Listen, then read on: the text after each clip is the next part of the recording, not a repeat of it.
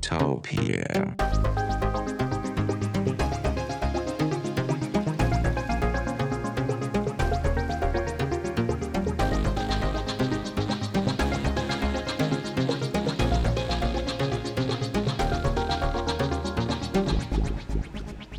Tektopia er en podcast om mennesker og deres teknologi. Den er udgivet af Ingeniørforeningen Ida i samarbejde med Teknologiens Mediehus, støttet af Ida Forsikring.dk og de to konferencer IoT og HI-messen hos Herning Messecenter. Mit navn er Henrik Føns, og det er mig, der bestemmer i Tektopia. Tektopia.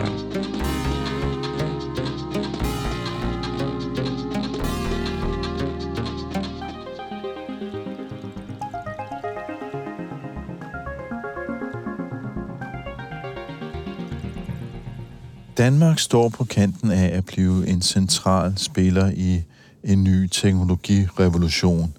Vi taler om noget, der er lige så stort som dengang transistoren den blev opfundet, det integrerede kredsløb og computerchips, som jo er fuldstændig uomgængelige i vores moderne informationssamfund. Det vi taler om, det er, at vi er på vej ind i den anden kvanterevolution, og det, der skal laves der, ja, det er kvantecomputere. Og det er der faktisk rigtig mange forskere i Danmark, der er ganske gode til. Ikke mindst dem, der holder til på Niels Bohr Instituttet på Blejdomsvej på Østerbro i København. Og den opmærksomme lytter har jo nok lagt mærke til, at vi har haft en serie om kvantecomputere, hvor vi blandt andet har besøgt en del forskellige mennesker på Niels Bohr Instituttet. Og den her udgave af Tektopia er ikke anderledes end det. Vi skal besøge endnu en professor på øh, Niels Bohr Instituttet, men det er ikke en hvilken som helst professor. Vi skal nemlig besøge Peter Lodal, der er ganske langt fremme med at bygge teknologi til fremtidens kvantecomputere. Han er faktisk så langt fremme, så hans øh, teknologi er delvis kommercialiseret i et øh, firma, og allerede bliver solgt til andre forskningsenheder rundt omkring på kloden. Det Peter Lodal, han går og roder med nede i sin kælder under Niels Bohr Instituttet, Ja, det ligner sådan et, øhm, et landskab af små tårne med prismer og, og sådan nogle nærmest øh, koøjer på et skib, som der bliver transmitteret lys igennem. Og midt i det hele, der hænger en boks, som i virkeligheden er et øh, helt ekstremt køleskab, der skal sørge for, at øh, den her sådan kvante funktion, den kan foregå fuldstændig uforstyrret. Det Peter Lodal, han arbejder med, det er en særlig øh, art, kan man måske kalde det, en særlig type kvantecomputer, som baserer sig på fotonik. Det vil sige, det handler om lys. Lys, som øh, bærer af information.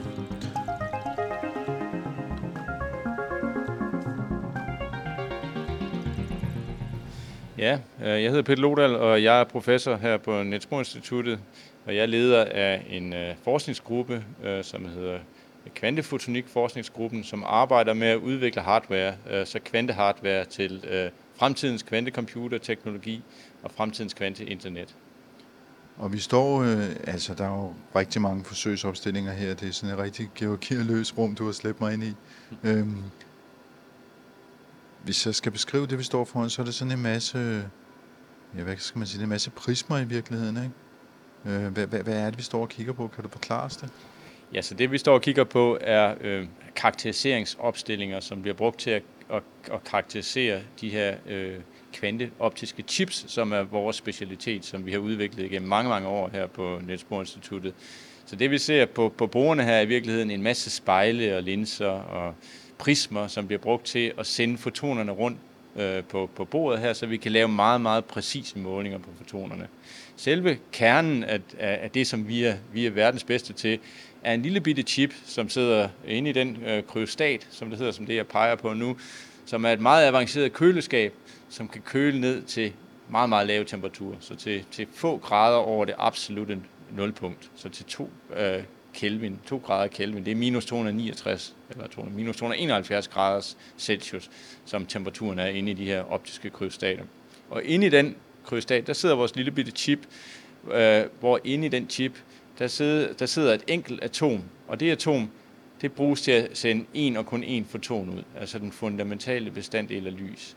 Og vi har indlejret det atom i en chip, som, hvorved vi kan opfange de her fotoner med en ekstrem høj effektivitet, med verdens højeste effektivitet. Så dermed har vi udviklet verdens bedste enfoton lyskilde. Altså en lyskilde, hvor jeg trykker på en knap, og så kommer der en foton ud, og så kan jeg trykke på knappen igen, og så kommer der en foton ud.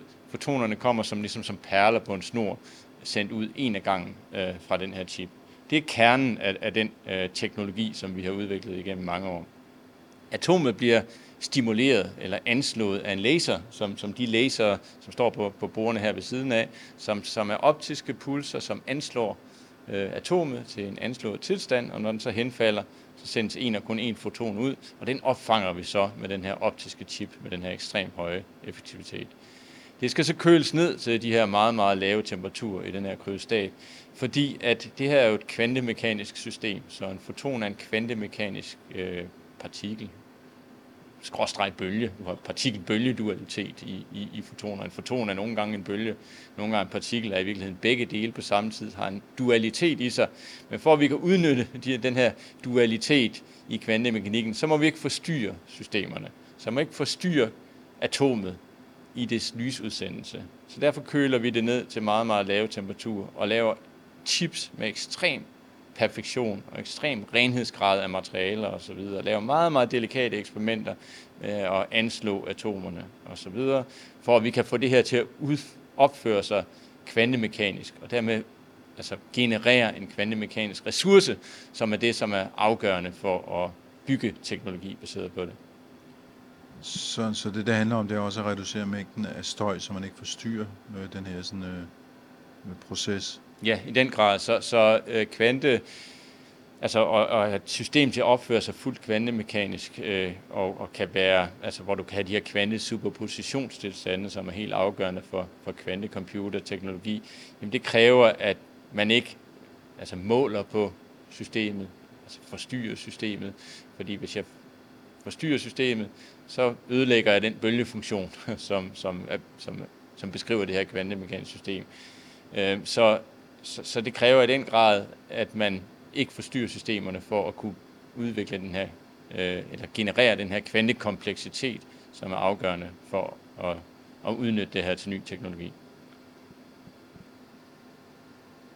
Måske vi, skulle, måske vi skulle rulle tiden tilbage, fordi jeg ved, at du har beskæftiget dig med det her i 20 år. Altså, hvor, hvor kommer den her idé fra? Ja, jeg har beskæftiget mig mange år med, ja, mindst 20 år med, med, med kvantefysik og kvanteoptik. Øh, og hvor kommer ideen fra? Øh, det kommer fra en fascination af fysik og en fascination af kvantefysik og den fundamentale forståelse af, hvordan lys og stof vekselvirker helt nede på det atomare niveau. Øh, kan jeg få, altså, hvordan udsendes lys fra et atom?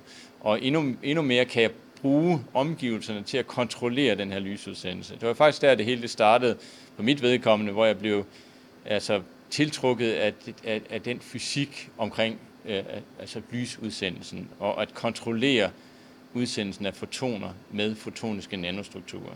Det var et fundamentalt fysisk spørgsmål. Først at forstå det, øh, beskrive det teoretisk, men også få det til at virke i laboratoriet. Øh, bygge de her chips med med, med de her atomer inde i, og, og, og, og vise, at det her, det, det, det, det virker, altså, eller, eller øh, altså man kan få det implementeret rent eksperimentelt, og se de første effekter af, af, øh, af at man kan kontrollere lysudsendelsen. Så det var, det var rigtig meget der, jeg kan sige, måske de første 10 år, jeg og, og alle de mange dygtige folk, som har, som har arbejdet med det her i min forskningsgruppe gennem årene, har, har virkelig øh, kigge dybt ned i, i, i kvantefysikken, altså for, forstå den her komplekse kvantefysik øh, øh, helt ned på atomar niveau. Og så begyndte i, i den proces tingene også at virke rigtig godt. Øh, så var der altså ting, som var et fundamentalt spørgsmål, øh, da vi startede. Jamen, hvor høj effektivitet øh, kan, kan, kan den her enfoton lyskilde være? Hvad er de fundamentale grænser for effektiviteten? Hvad er kvaliteten, og det er sådan det lidt fjol, mærkelige spørgsmål, hvad er kvaliteten af de fotoner, som udsendes? Findes der gode og dårlige fotoner? Ja, det kan jeg love dig for, at det gør. Øh, øh, og vores fotoner er gode, og det lyder mærkeligt, jeg kan hvad jeg mener med gode og dårlige fotoner. Øh, vores fotoner er gode og har en ekstrem høj kvalitet, øh, så vi kan kode kvantebits og høj kvalitet i de her fotoner. Det var dybt fysikspørgsmål for 10 år siden. Hvad er de fundamentale grænser for kvaliteten af de her fotoner, som vi kan, vi kan generere? Det var, det var de ting, vi havde vores øh, fokus på i, i, i mange år. indtil det så begyndte at, at, at, at virkelig forstå øh, og, og demonstrere, hvor godt det her i virkeligheden virker. Og det krævede en dyb fysisk forståelse af ja, den fundamentale fysik bag. Og så begynder det at blive teknologi. Så begynder du at kunne se noget, der vil være skalerbart. Fordi hvis du har en høj effektivitet, og du har en høj kvalitet af de her fotoner, så du kan kode kvantebits af høj kvalitet i de her fotoner, så begynder du at have en platform, som kan skaleres op, og som du kan udvikle frem imod kvantecomputer, frem imod kvanteinternet. Så kan du begynde at benchmarke din hardware byggeklods mod applikationer. Og det er noget, som, som først for alvor er blevet, blevet seriøst for, for min specifikke platform inden for de sidste fem år, hvor man virkelig begynder at have den fysiske forståelse for, jamen det her ser faktisk lovende ud. Jeg kan forstå de fundamentale fysiske processer, som begrænser, eller som, som, som, som, øh, ja, som, som, som er, altså, hvad, hvad det er for nogle, nogle, nogle begrænsninger i sidste ende, som, som, som byggeklodsen øh, øh, øh, altså, øh, så ved vi ikke bygge, byggeklodser, man skal have? Ja, og, og hvad er de fundamentale begrænsninger altså på din byggeklods, og dermed øh, lave nogle øh, protokoller og nogle, nogle øh, øh, roadmaps for, hvordan vil du skalere det her op på, på, på en, frem imod den applikation, du er interesseret i. Det er nu, først nu. Nu, nu siger du, skalere op, ikke? Fordi ja. øhm, jeg, er jo ikke, jeg er ikke fysiker. Det kan jeg godt afsløre. Hmm. Øhm, men jeg, jeg står og tænker, okay, en fotonkilde, ikke? Altså, hvor, hvor mange skal der til af dem, for at du kan reelt bygge en kvantecomputer? Alle andre snakker om, øh, om kvante, kvantebits og så videre, ikke? Altså, hvor mange de har af dem, og hvad, hvad skal der til for at skalere det her op? Jeps. Ja, det er et super godt spørgsmål. Øh, pointen er, at det, som vi har øh, skabt her, er en deterministisk enfotonkilde. Det er en enfotonkilde, som jeg anslår atomet, så sender den foton ud. Så anslår jeg atomet igen, sender foton ud. Den, jeg kan blive ved med at gøre det. Så den står og spytter en hel masse fotoner ud i, i uendelig lang tid i princippet. Så bare et atom producerer altså rigtig, rigtig mange qubits tusindvis af qubits. Og, og, og spørgsmålet er, hvad er kvaliteten af de qubits, som du genererer? Det er det her dybe fysikspørgsmål, som, som man skal forstå for at se, hvor skalerbart det er. Men et kvantepunkt, som spytter fotoner ud, det kunne være din kvantecomputer i princippet. Fordi den bliver ved med at spytte en hel masse, altså deterministisk spytte kvantebits ud. Det er ikke den måde, vi vil bygge en kvantecomputer på, øh, med blot et kvantepunkt. I virkeligheden vil vi skalere op til flere kvantepunkter. Men bare for at give en, en, ligesom en, et ressourceestimat, hvad er det, vi taler om? Jamen 10, 20 øh, kvantepunkter. Nu begynder jeg at kalde dem kvantepunkter, og det er fordi, jeg kaldte dem atomer øh, før. Men, et, øh, men, men i virkeligheden er, at de lyskilder, vi bruger, øh, det der hedder et kvantepunkt, som, er et, øh, som opfører sig ligesom et atom, men i virkeligheden er en lille ø, af, som består af 10.000 vis af atomer, men som har optiske egenskaber som et atom. Og det er en meget vigtig del af vores teknologi her også, at det er faktisk faste stoffer, vi bruger. Så vi bruger vores atom er, er i gåseøjne er et, et, et kunstigt atom, altså et halvledet atom, som består af 10.000 vis af atomer, men som udsender en foton ad gang, ligesom et enkelt atom vil gøre. Øh, men det har store øh, teknologimæssige fordele, fordi det er faste stoffer, det er materialer, vi kan dyrke, øh, vi kan fremstille, vi kan processere osv. Det er ikke et atom, som du først skal læse, køle og fange, og det vil være et, et, et, et helt optisk laboratorium, som det ser her, bare for at, at, at, at fange det her atom. Her er atomet fanget i og indlejet fast stof, altså som et kvantepunkt, som er helt afgørende for, for teknologien. Så man kan nærmest sige, at det kan ikke stikke af? Det kan ikke stikke af, ja. Det, det, det ligger, kvantepunktet ligger fast og sender alle de her fotoner ud. Og opskaleringen, det var det, vi kom fra. Hvor mange mm. kvantepunkter forestiller man sig så, at der skal til for at bygge en, en, en fuld øh, kvantecomputer? Jamen opskaleringen er jamen, øh, måske 10, måske 20, øh, vil være den ultimative kvantecomputerprocessor, baseret på fotoner, fordi de står og spytter fotoner ud hele tiden. Så, så, men, men der skal stadigvæk flere til for, øh, i, i de arkitekturer, vi kigger på. Men præcis den opskalering er noget af det, vi er utrolig stærke til her øh, på Niels Bohr Instituttet, og vi er også velegnet til at gøre i et universitets forsknings, forskningslaboratorium, som, som, som det man ser her. Fordi vi kommer ikke til at bygge kvantecomputeren i en, med, med, med et team af af, af postdocs og Ph.D.-studerende i en universitetsregi. Vi bygger byggeklodserne til kvantecomputer, og vi er meget, meget seriøse omkring hvad er det for en skalering, og hvad er det for en altså opskalering, øh, hvad er det for en engineering øh, indsats, der skal til efterfølgende for at skalere den her teknologi op. Og så, så, så skal du have din byggeklods, din forståelse af din byggeklods, og forstå, hvordan du interfacer, tage de første skridt, øh, og dermed lave roadmaps for øh, opskalering. Og det er præcis sådan noget, som, som, som vi gør her, øh, og er meget, meget øh, seriøse omkring. Men, men at bygge selve kvantecomputeren, og at bygge en fuldt opskaleret kvantecomputer, det er selvfølgelig meget større øh, teams også, end det man vil kunne løfte i et universitetsregi. Når, når man så har sådan en kvantecomputer, som er bygget efter det her princip, altså hvordan, hvordan programmerer man sådan en? Altså hvordan, hvordan foregår det her med de her perler på en snor og så videre? Ja, ja så fotonerne øhm, processerer vi ved at sende dem ind igennem fotoniske kredsløb. Øh, så, så fotoniske chips, vi har faktisk inde i det, i, i det andet laboratorium, her har vi nogle, nogle processorer, som, som, som, som som begynder at få alle de her fotoner til at vekselvirke med hinanden. Og det er selve kvantecomputerberegningen. Så det vi ser her er bare kilden, som genererer fotonerne, mm. som skal bruges til at processere, altså øh, som, skal bruges, som skal processeres for at bygge selve kvantecomputeren. Øhm, og det er faktisk en af de store fordele ved optikbaseret, altså lysbaseret kvantecomputer. Øh, det er, at den opskalering, øh, den processering af mange optiske qubits, der kan vi udnytte teknologi, som allerede findes. Så telekomindustrien har udviklet avancerede optiske kredsløb, som kan processere øh, rigtig meget optisk information. Og det, den teknologi fungerer lige så godt til øh, nede på enkeltfotonniveau. Så de her optiske kredsløb, øh, som, som, som Telekom har udviklet, kan vi udnytte direkte til øh, at bygge kvanteprocessorer øh, for optikbaserede kvanteprocesser. Så den, så den svære del, den sværeste del ved den optiske kvantecomputer er kilderne, altså simpelthen at levere de her fotoner med tilstrækkelig stor kvalitet, og, og, øh, som er det, som er, som er fokus for vores laboratorium. For resten udnytter vi allerede eksisterende teknologi. Så hvad er det, man gør? Jamen, man sender de her fotoner ind i et optisk kredsløb. De begynder at vekselvirke med hinanden, interferere med hinanden, og den interferens, den vekselvirkning, kontrollerer du via øh, altså elektriske signaler, som kontrollerer den her, øh, det her optiske kredsløb. Og så måler du de fotoner, der kommer igennem. Og det er din kvanteprocessor. Det er simpelthen den, den processer, som, som kobler alle fotonerne med hinanden.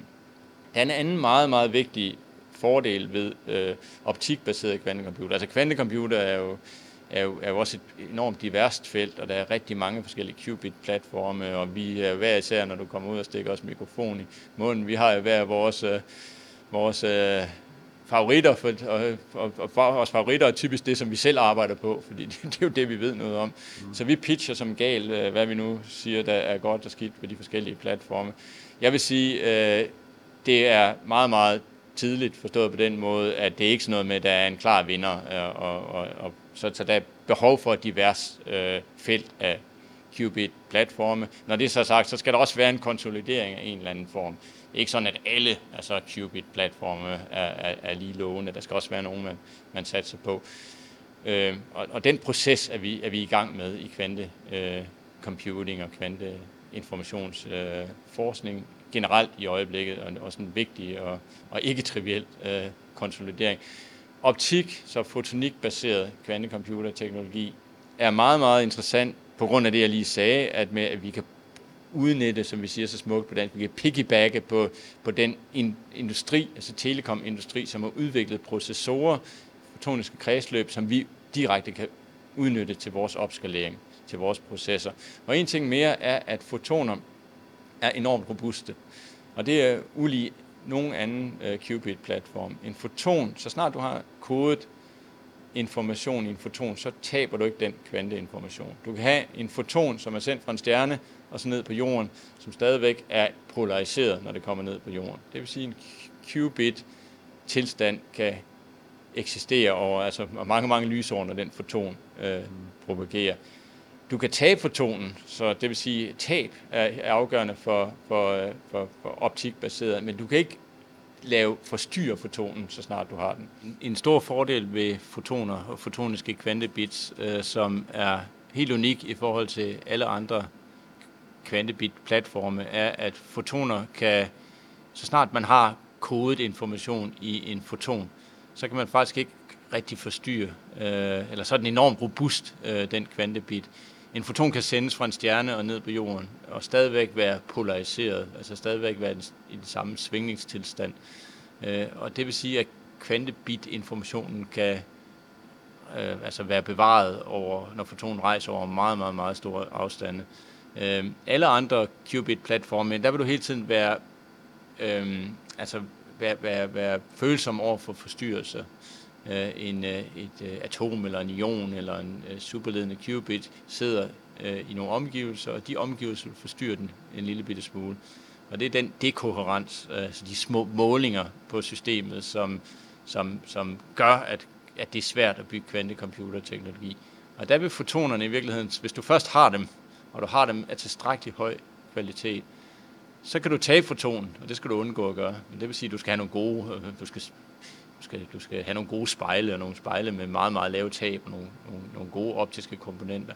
Men du ødelægger ikke øh, qubit-information. Øh, og det er faktisk unikt, og et af de helt store muligheder for, og en af grundene til opskaleringen af fotoniske kvantecomputer er en anden opskalering end andre systemer. Øh, det er i virkeligheden mere et spørgsmål om at lave byggeklodser af tilstrækkelig høj kvalitet, og hvis du kan opnå tilstrækkelig høj kvalitet der, så vil din opskalering være, være nemmere end, end, end på andre øh, qubit-platforme. Øh, så derfor giver, giver den type aktiviteter, som, som vi har gang i her også, hvor du virkelig bygger byggeklodser øh, og, og optimerer, forstår, udvikler de her byggeklodser, øh, også mening, øh, fordi det er fundamentet øh, for, for, for at opskalere og bygge kvantecomputer. Du skal have det på plads først, og hvis det, du når nogle tilstrækkeligt høje øh, effektivitetsgrader og kvaliteter, jamen så er opskaleringen øh, mulig. Så det løser det problem, som man snakker om ellers med kvantecomputer, med at man skal bruge klassiske computer til at fejlkorrigere? Øhm, man skal stadigvæk øh, have, have, have fejlkorrektioner, øh, så, eller, eller error correction indover, bestemt også på en, på en optisk kvantecomputer. Fordi kunsten er, at, øh, at man skal generere de her fotoner. Så jeg startede også med at sige, at det her var kølet ned til få grader over det absolutte nulpunkt, og hvorfor gjorde vi det? Jamen, det var for ikke at forstyrre systemet. Så vi har forstyrrelse i vores system, men forstyrrelsen er kun under udsendelsen af fotonen. Fordi det er det her kvantepunkt i en fotonisk chip, som, øhm, som, som skaber fotonen. Så så snart jeg har skabt fotonen, så er, er, den, er den ekstremt robust. Men i selve skabelsen, øh, det er der, vi, der vil opstå imperfektioner. Øh, og, øh, og det er der, og det skal man også fejlkorrigere selvfølgelig. Så, så alle øh, krav om, om fejlkorrektion øh, er, er, er det samme. Altså, der, der er tilsvarende krav for den optiske kvantecomputer. Det er bare lidt nogle andre øh, øh, altså, imperfektioner end i andre qubit-platforme. Og, og, og i virkeligheden, øh, og det er også det, der er den virkelig, virkelig sjove øvelse. Det er også derfor, øh, langhårede fysikere som jeg selv ikke er ude af ligningen endnu for at bygge teknologi det er jo ikke bare lige at skalere og bygge det her op. Det er også, hvordan vi, hvad det er for nogle byggeklodser, hvordan vi sætter dem sammen, som afgør, hvor, hvor langt vi kan, øh, vi, kan, vi kan bygge den her teknologi. Og hvordan gør vi det på en, på en smart måde? Øh, det er de spørgsmål, som er afgørende for at lave og udvikle den her te- teknologi videre. Så derfor forstå din qubit-platform, din foton, men også hvordan fotonen bliver født, og hvad det er for nogle imperfektioner, det er nogle specifikke imperfektioner, hvordan fejlkorrigerer jeg for dem på en smart måde, og på en måde, hvor jeg uden at skulle generere alt for meget ressourcer, yderligere overhead og så videre. Det er den viden, som, som er afgørende øh, på nuværende tidspunkt. Øh, nu, nu, nu siger du på nuværende tidspunkt, for man kan godt fornemme, at vi er meget, meget, meget tidligt i processen, ja, selvom ja. du har været i gang i 20 år. Altså, ja. Hvad er tidsperspektivet i det her? Jamen, det kommer lidt an på, øh, hvad tidsperspektivet for hvad, fordi at en del af teknologien er jo allerede kommercielt tilgængelig, så jeg har selv startet en virksomhed, Sparrow Quantum, som kommercialiserer den her enfoton chip. Så den kan du købe og, og, og, og lave eksperimenter med hjemme i din, øh, i din garage, eller hvor du nu ellers øh, laver enfoton eksperimenter.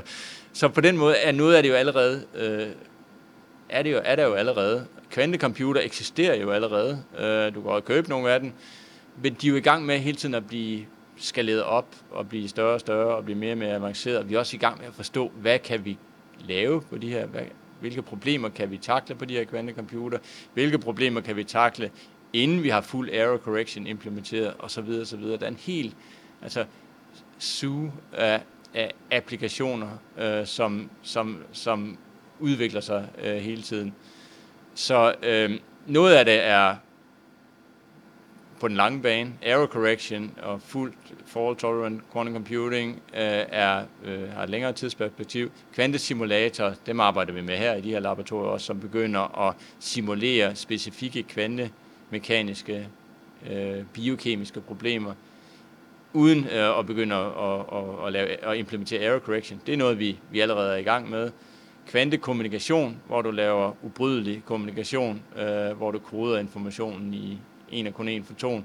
Det demonstrerede vi øh, i sådan en field trial i slutningen af sidste år, hvor vi sendte fotoner øh, ud til vores kolleger ude på, på D2, så over, over omkring 20 km øh, fiber, demonstrerede vi et fuldt kvante øh, kommunikationssystem øh, baseret på den her teknologi.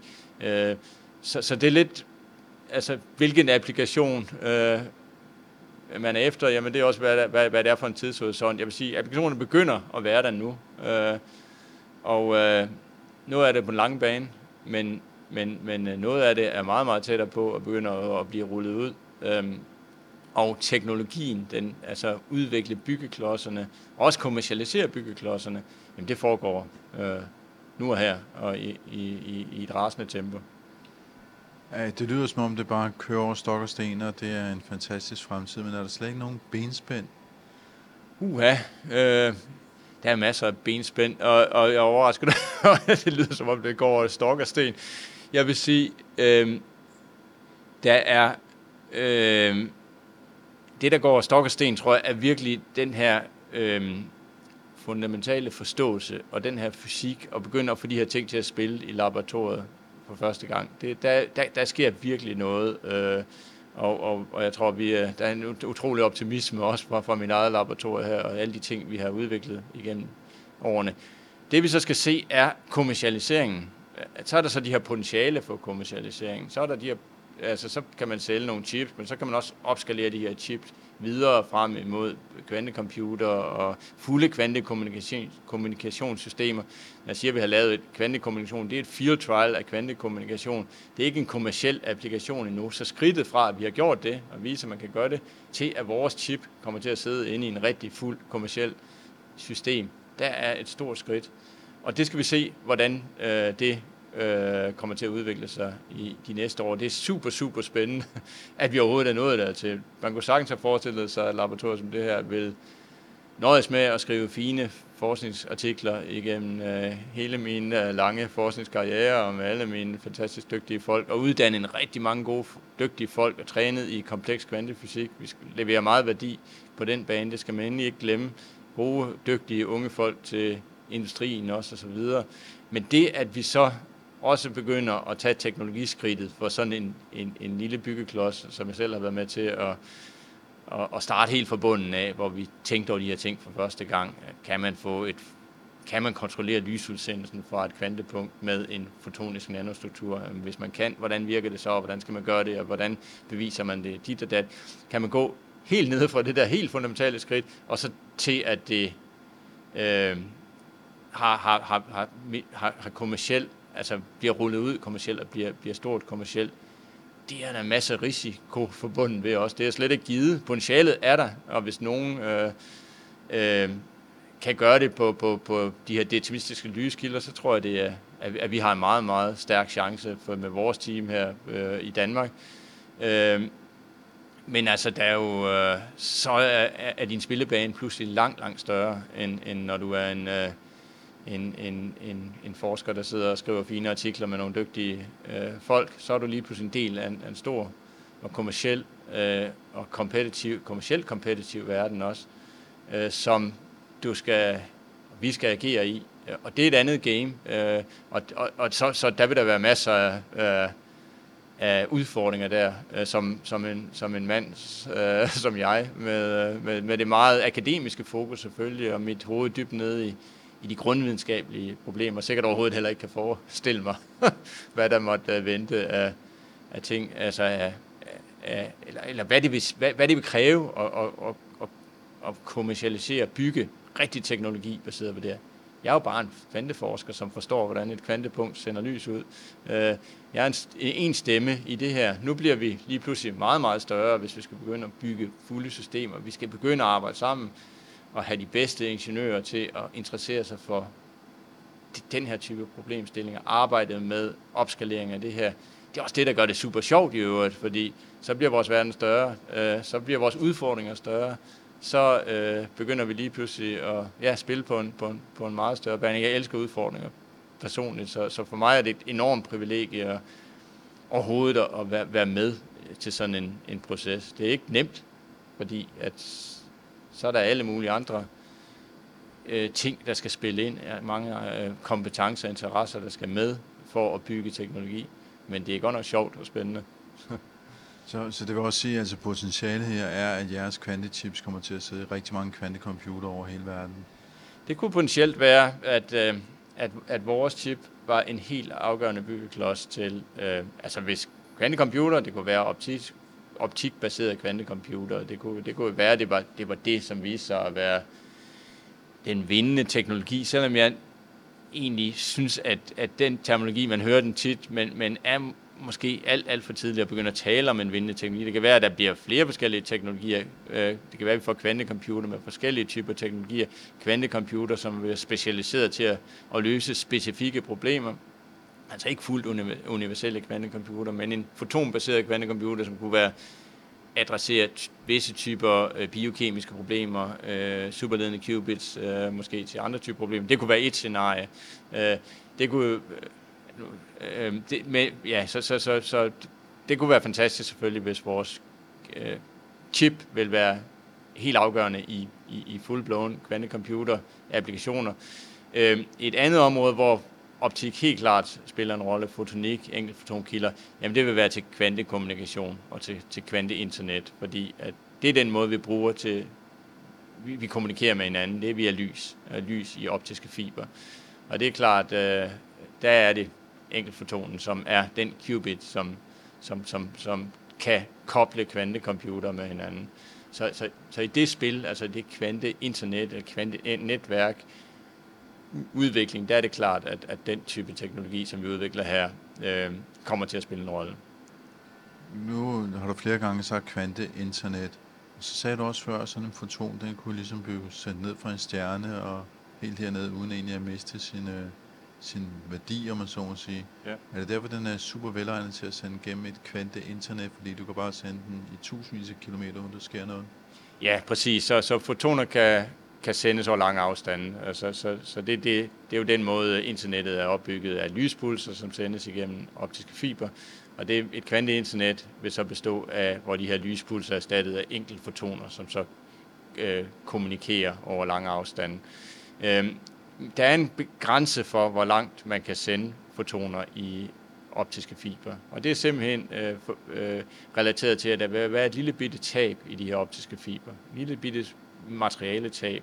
Og det betyder, at der vil være en, en sandsynlighed for, at jeg taber fotonen. Og fotonen modsat i klassisk kommunikation, altså klassisk internet, der kan du jo indsætte forstærkere, som forstærker signalerne. Men vi kan ikke forstærke kvanteinformation. Og det er et helt fundamentalt princip, der hedder no cloning theorem, som populært fortalt vil sige, at der findes ikke øh, kopimaskiner for kvantesystem. Jeg kan ikke kopiere en kvantemekanisk tilstand. Og det betyder i virkeligheden, at jeg kan ikke bare sætte en forstærker ind. Så, så når fotonen har, har rejst 100 km en fiber, og der, det er ved at være alt for stor sandsynlighed for, at jeg har tabt den, så kan jeg ikke bare putte en forstærker ind, og dermed forstærke den op. Så det begrænser afstanden over hvilket vi kan sende information. Men der er en, en, en vej ud, og det er det, der hedder en quantum repeater. Så man kan faktisk med, med, med kvanteteleportationstræk, så kan man faktisk øh, sende information over længere afstande via de her quantum repeaters. Så det vil være en af de byggeklodser, som vi også arbejder med, også i mit laboratorium her, øh, og i mange laboratorier i verden rundt, at man er i gang med at udvikle de her quantum repeaters øh, til at kunne sende kvanteinformation over endnu længere afstande, altså afstande længere end, end, end, end, end typisk 100 km. Så for global kvante internet, kvantekommunikation, der kræver du den her kvante repeater øh, arkitektur. Uden det, jamen så vil du jo kunne, stadigvæk kunne, kunne have værdi af fotonerne, for eksempel til at opskalere kvantecomputere. Så det kan være, der er en grænse for, hvor store vi kan bygge kvantecomputere. Det kan være, at man bygger en kvantecomputer af, af ioner, for eksempel ionfælder, eller af superledende qubits, og, og du kan måske kun bygge den vis størrelse på grund af den her, det her som, som begynder at forstyrre systemet. Og der vil du kunne koble, hvis du så kan bygge flere af de her, så du bygger en kvante computer med 100 qubits, og en anden kvantecomputer med 100 qubits, og en tredje med 100 qubits, så vil et kvanteinternet kunne koble de her, foton, de her kvantecomputer sammen, og dermed eksponentielt øh, øh, øge øh, kapaciteten af kvantecomputer, regnekraften, øh, ved, ved sådan en opskalering. Så det er også en, en del af det, vi kalder kvanteinternet. Altså du simpelthen kan koble kvantecomputer fuldt kvantemekanisk med hinanden, og dermed øh, skalere regnekraften op eksponentielt. Så det giver en idé om, om nogle af de muligheder, som et kvanteinternet vil, vil muliggøre. Sikker kommunikation er måske den, den, den, også den, den øh, oplagte øh, mulighed, at, at øh, ja, hvis du sender information kodet i en og kun en foton, jamen, så kan det ikke brydes øh, igen på grund af det her no-cloning theorem. Jeg kan ikke bare kopiere den her kvantemekaniske tilstand. Jeg kan måle på fotonen, men så ødelægger jeg fotonen, eller også så kan jeg ikke gøre noget, og så får jeg ikke noget information om fotonen. Det, det er meget binært, hvad jeg kan gøre på fotonen. Så hvis du kigger på det, så ødelægges det. Det vil sige, hvis du kigger på koden, så ødelægger du koden. Eller indholdet nærmest. Indholdet, ja. Så den kode, den, den, den nøgle, øh, den krypterede nøgle, øh, som udveksles mellem, øh, øh hvis du begynder at, at, at kigge efter, hvad var der, øh, hvilke cifre bestod den her krypterede nøgle af, så, så, så, så ødelægger du den. Og så kan man se, at der er nogen, der har, der har lyttet med øh, og forsøgt at, at bryde koden. Så, så det er det, der ligger i, i kvantekryptering. Det er simpelthen øh, at sende ubrydelige krypterede nøgler til hinanden. Og det er sikret igen af kvantemekaniks love via det, at, at, at når jeg koder i en og kun en foton, at jeg ikke kan kopiere den her kvantemekaniske tilstand. Så det, det du beskriver, det er, det er i virkeligheden Schrödingers kat, Ja, Schrödingers kat er mere øh, det, at jeg begynder at tage altså, store makroskopiske tilstande. Øh, Schrödingers kat paradox, som, som vi også snakker om, er det med, at at, at, at kvantesystemer er i super, kan være i superpositionstilstand. Ikke? En foton kan være populært sagt to forskellige steder på samme tid. Det er faktisk ikke så besværligt. Det ser du øh, hele tiden øh, øh, i de opstillinger, som vi ser om, omkring os her. Fordi så snart jeg har en foton, så sender den bare på et halvgennemsigtigt spejl. Og halvdelen af tiden vil fotonen så blive transmitteret, og halvdelen af tiden vil fotonen blive reflekteret. Hvis jeg ikke måler efter og kigger efter, så gør den begge dele på samme tid, og bliver både transmitteret og reflekteret på samme tid. Så det, er, det, det, det er en nem operation, det er bare et halvgennemsigtigt spejl. Det, det krævede, var bare, at jeg havde en foton til at starte med. Så det er igen en fotonkilden er den helt afgørende komponent. Nu er jeg i gang med en lang detur her, men, men øh, det, var, det, det er kvantesuperposition, jeg forsøger at beskrive her. Fotonen kan være to forskellige steder på samme tid. Schrödingers kat paradoks er så, jamen hvad nu hvis jeg satte en detektor efter mit, jeg tager foton på mit halvgennemsigtige spejl, jeg sætter en detektor her og en detektor her. Og hvis den her detektor, som, hvor fotonen bliver transmitteret igennem spejlet, øh, måler noget, så skyder vi katten. Hvis den anden detektor måler noget, så skyder ikke katten okay, jeg sender fotonen øh, ind, der er kun én foton, den er her og der på samme måde, den bliver målt og ikke målt. Den er her og der på samme tid, den bliver målt og den bliver ikke målt på samme tid. Jeg skyder, jeg skyder ikke katten på samme tid. Jeg har sat det hele ned i en lukket kasse, så der er ikke nogen, der kigger. Øh, så må katten jo være levende og død på samme tid. Øh, det var Schrödingers kat paradoks. Øh, altså makroskopiske systemer. Hvordan kan det være, når mikroskopiske systemer. Vi kan godt forlis med tanken om, at fotonen kan være to forskellige steder på samme tid. Men det må da betyde, at jeg kan overføre den information til et makroskopisk system, til en kat, skyde den og ikke skyde den på samme tid, og det lyder absurd. Det er ikke et paradoks øh, forstået på den måde, at, at vi forstår godt, hvad det er, der sker, når jeg går fra det mikroskopiske til det makroskopiske. Når jeg går fra et system, et lille kvantemekanisk system, til et stort kvantemekanisk system med mange, mange frihedsgrader, så, så har du en så stor kompleksitet, at, katten bliver mere følsom over for målinger. Forstyrrelser vil påvirke katten meget mere, end det vil påvirke fotonen, sådan populært fortalt. Så det vil sige, kollapset af kattens bølgefunktion vil foregå enormt hurtigt. og derfor så, så, så, så, så, så, så bliver katten enten skudt eller ikke skudt. Øh, øh, den der makroskopiske kvantesuperpositionstilstand lever uendelig, meget, meget, meget kort tid. Øh, Peter, her til slut, øh, alle dem, jeg har været ude at snakke med i den her serie om kvantecomputer, har jeg sluttet af med at bede om at kigge i en kvantekrystalkugle. Ja. Så hvis du skal kigge ud i fremtiden, måske 10-20 år, måske 50 år, ved jeg ikke, hvordan, hvordan tror du så, at en kvantecomputer fremtid den ser ud? Hvad, hvad kommer vi til at kunne? Hvordan kommer det til at forandre vores verden og vores liv? Et eller andet sted, hvis jeg skal vurdere, jeg er jo en, stemme, en stemme i det her, jeg er en, en, en, en forsker, jeg er en kvanteforsker, øh, som jeg tror faktisk, når vi kommer til at kigge tilbage, så vil vi se, at vi var måske nogle af de pessimistiske. Tror jeg. Øh, det kan godt være, det er en, en, en meget implicit optimistisk statement, men, men jeg tror, vi har, vi som forskere har også utrolig svært ved at forestille sig den teknologiudvikling, som potentielt kan foregå her. Vi har hovedet meget, meget langt nede i en qubit-platform, og har meget, meget så, så synes også, at det ser meget, meget svært ud, altså at bygge st- rigtig store øh, kvantecomputer, for eksempel, og, og, og error-corrected kvantecomputer. Hvis du spørger mig, så siger jeg, at det ser godt nok svært ud, og det kommer til at tage lang tid. Øh, det er high risk. Men jeg tror, det, som sådan en som jeg ikke rigtig er vant til, er også, at den teknologiudvikling.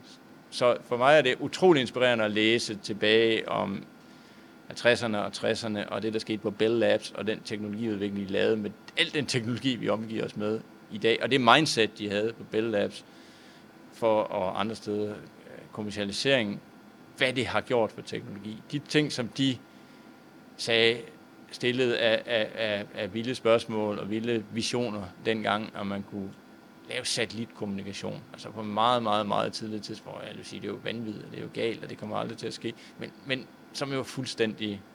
Øh, ja, det kender vi alle sammen selvfølgelig, hvad, hvad man kan i dag teknologimæssigt. Så jeg tror faktisk, at det vil komme til at gå stærkt. Det vil komme til at gå andre veje, end det vi forestiller os. Altså, jeg, jeg tror, vi vil se teknologi blive udviklet, helt sikkert. Om det kommer til at være mainstream, det har svært ved at forestille mig. Jeg er uendelig svært ved at forestille mig, at vi alle sammen har en kvantecomputer.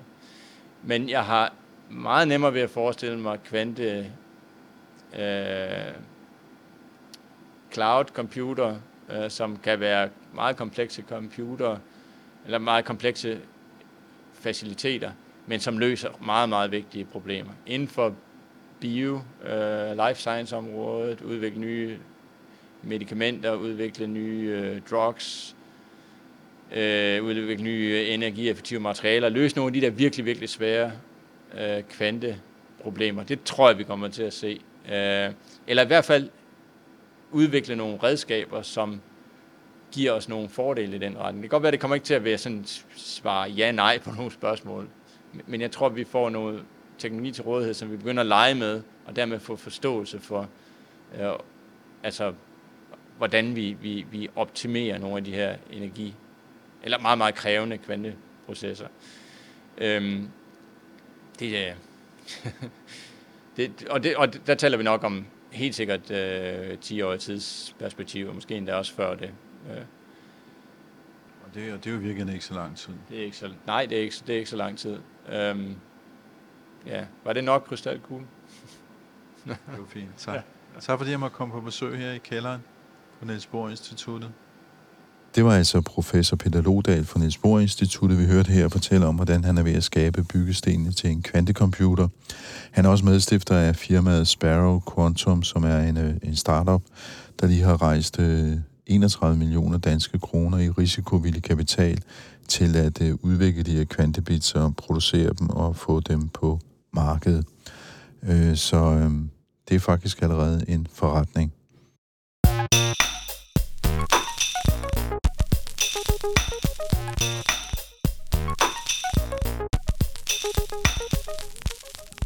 I denne uge har vi også modtaget et podcast fra Ingeniørens podcast Transformator. Vi har i mange år været vant til, at der er nogle selskaber, der tager sig kabler til vores elforsyning. Og så betaler vi derudover til et selskab, der forsyner os med strøm. Alligevel så opstår der for tiden energifællesskaber overalt i Danmark, der vil producere og forsyne sig selv med strøm. Større og mindre landsbyer bygger deres egne systemer uafhængigt af det store net. Transformator er i denne uge taget på landet for at se på, hvordan man bygger sådan et selvstændigt forsyningssystem, og så skal vi høre, hvorfor. Fordi det er det rigtige. Så altså, vi arbejder meget ud fra, at, øh, at vi ligesom har en agenda for den her bydel, der hedder, at det skal være øh, øh, fremtidens øh, landsby, bydel, som er klar til verdens udfordringer. Så det er jo sådan noget med klima, øh, altså klimaforandringer og øh, hvad der, både hvad der sker med vejret, men også hvad sker der med forsyningssikkerhed på verdensplan, når man pludselig oplever noget som Ukrainekrigen. Det her var, vi har jo lagt de her planer længe inden, men det der med, at el og varme ikke skal komme alt for langt fra. Fordi det er faktisk lidt følsomt i forhold til for eksempel diverse former for kriser, der opstår. Pludselig så er der noget, der ikke virker, når det kommer fra langt væk fra. Lyt med i den her uges transformator om energifællesskaber, hvordan, hvorfor og hvem skal betale.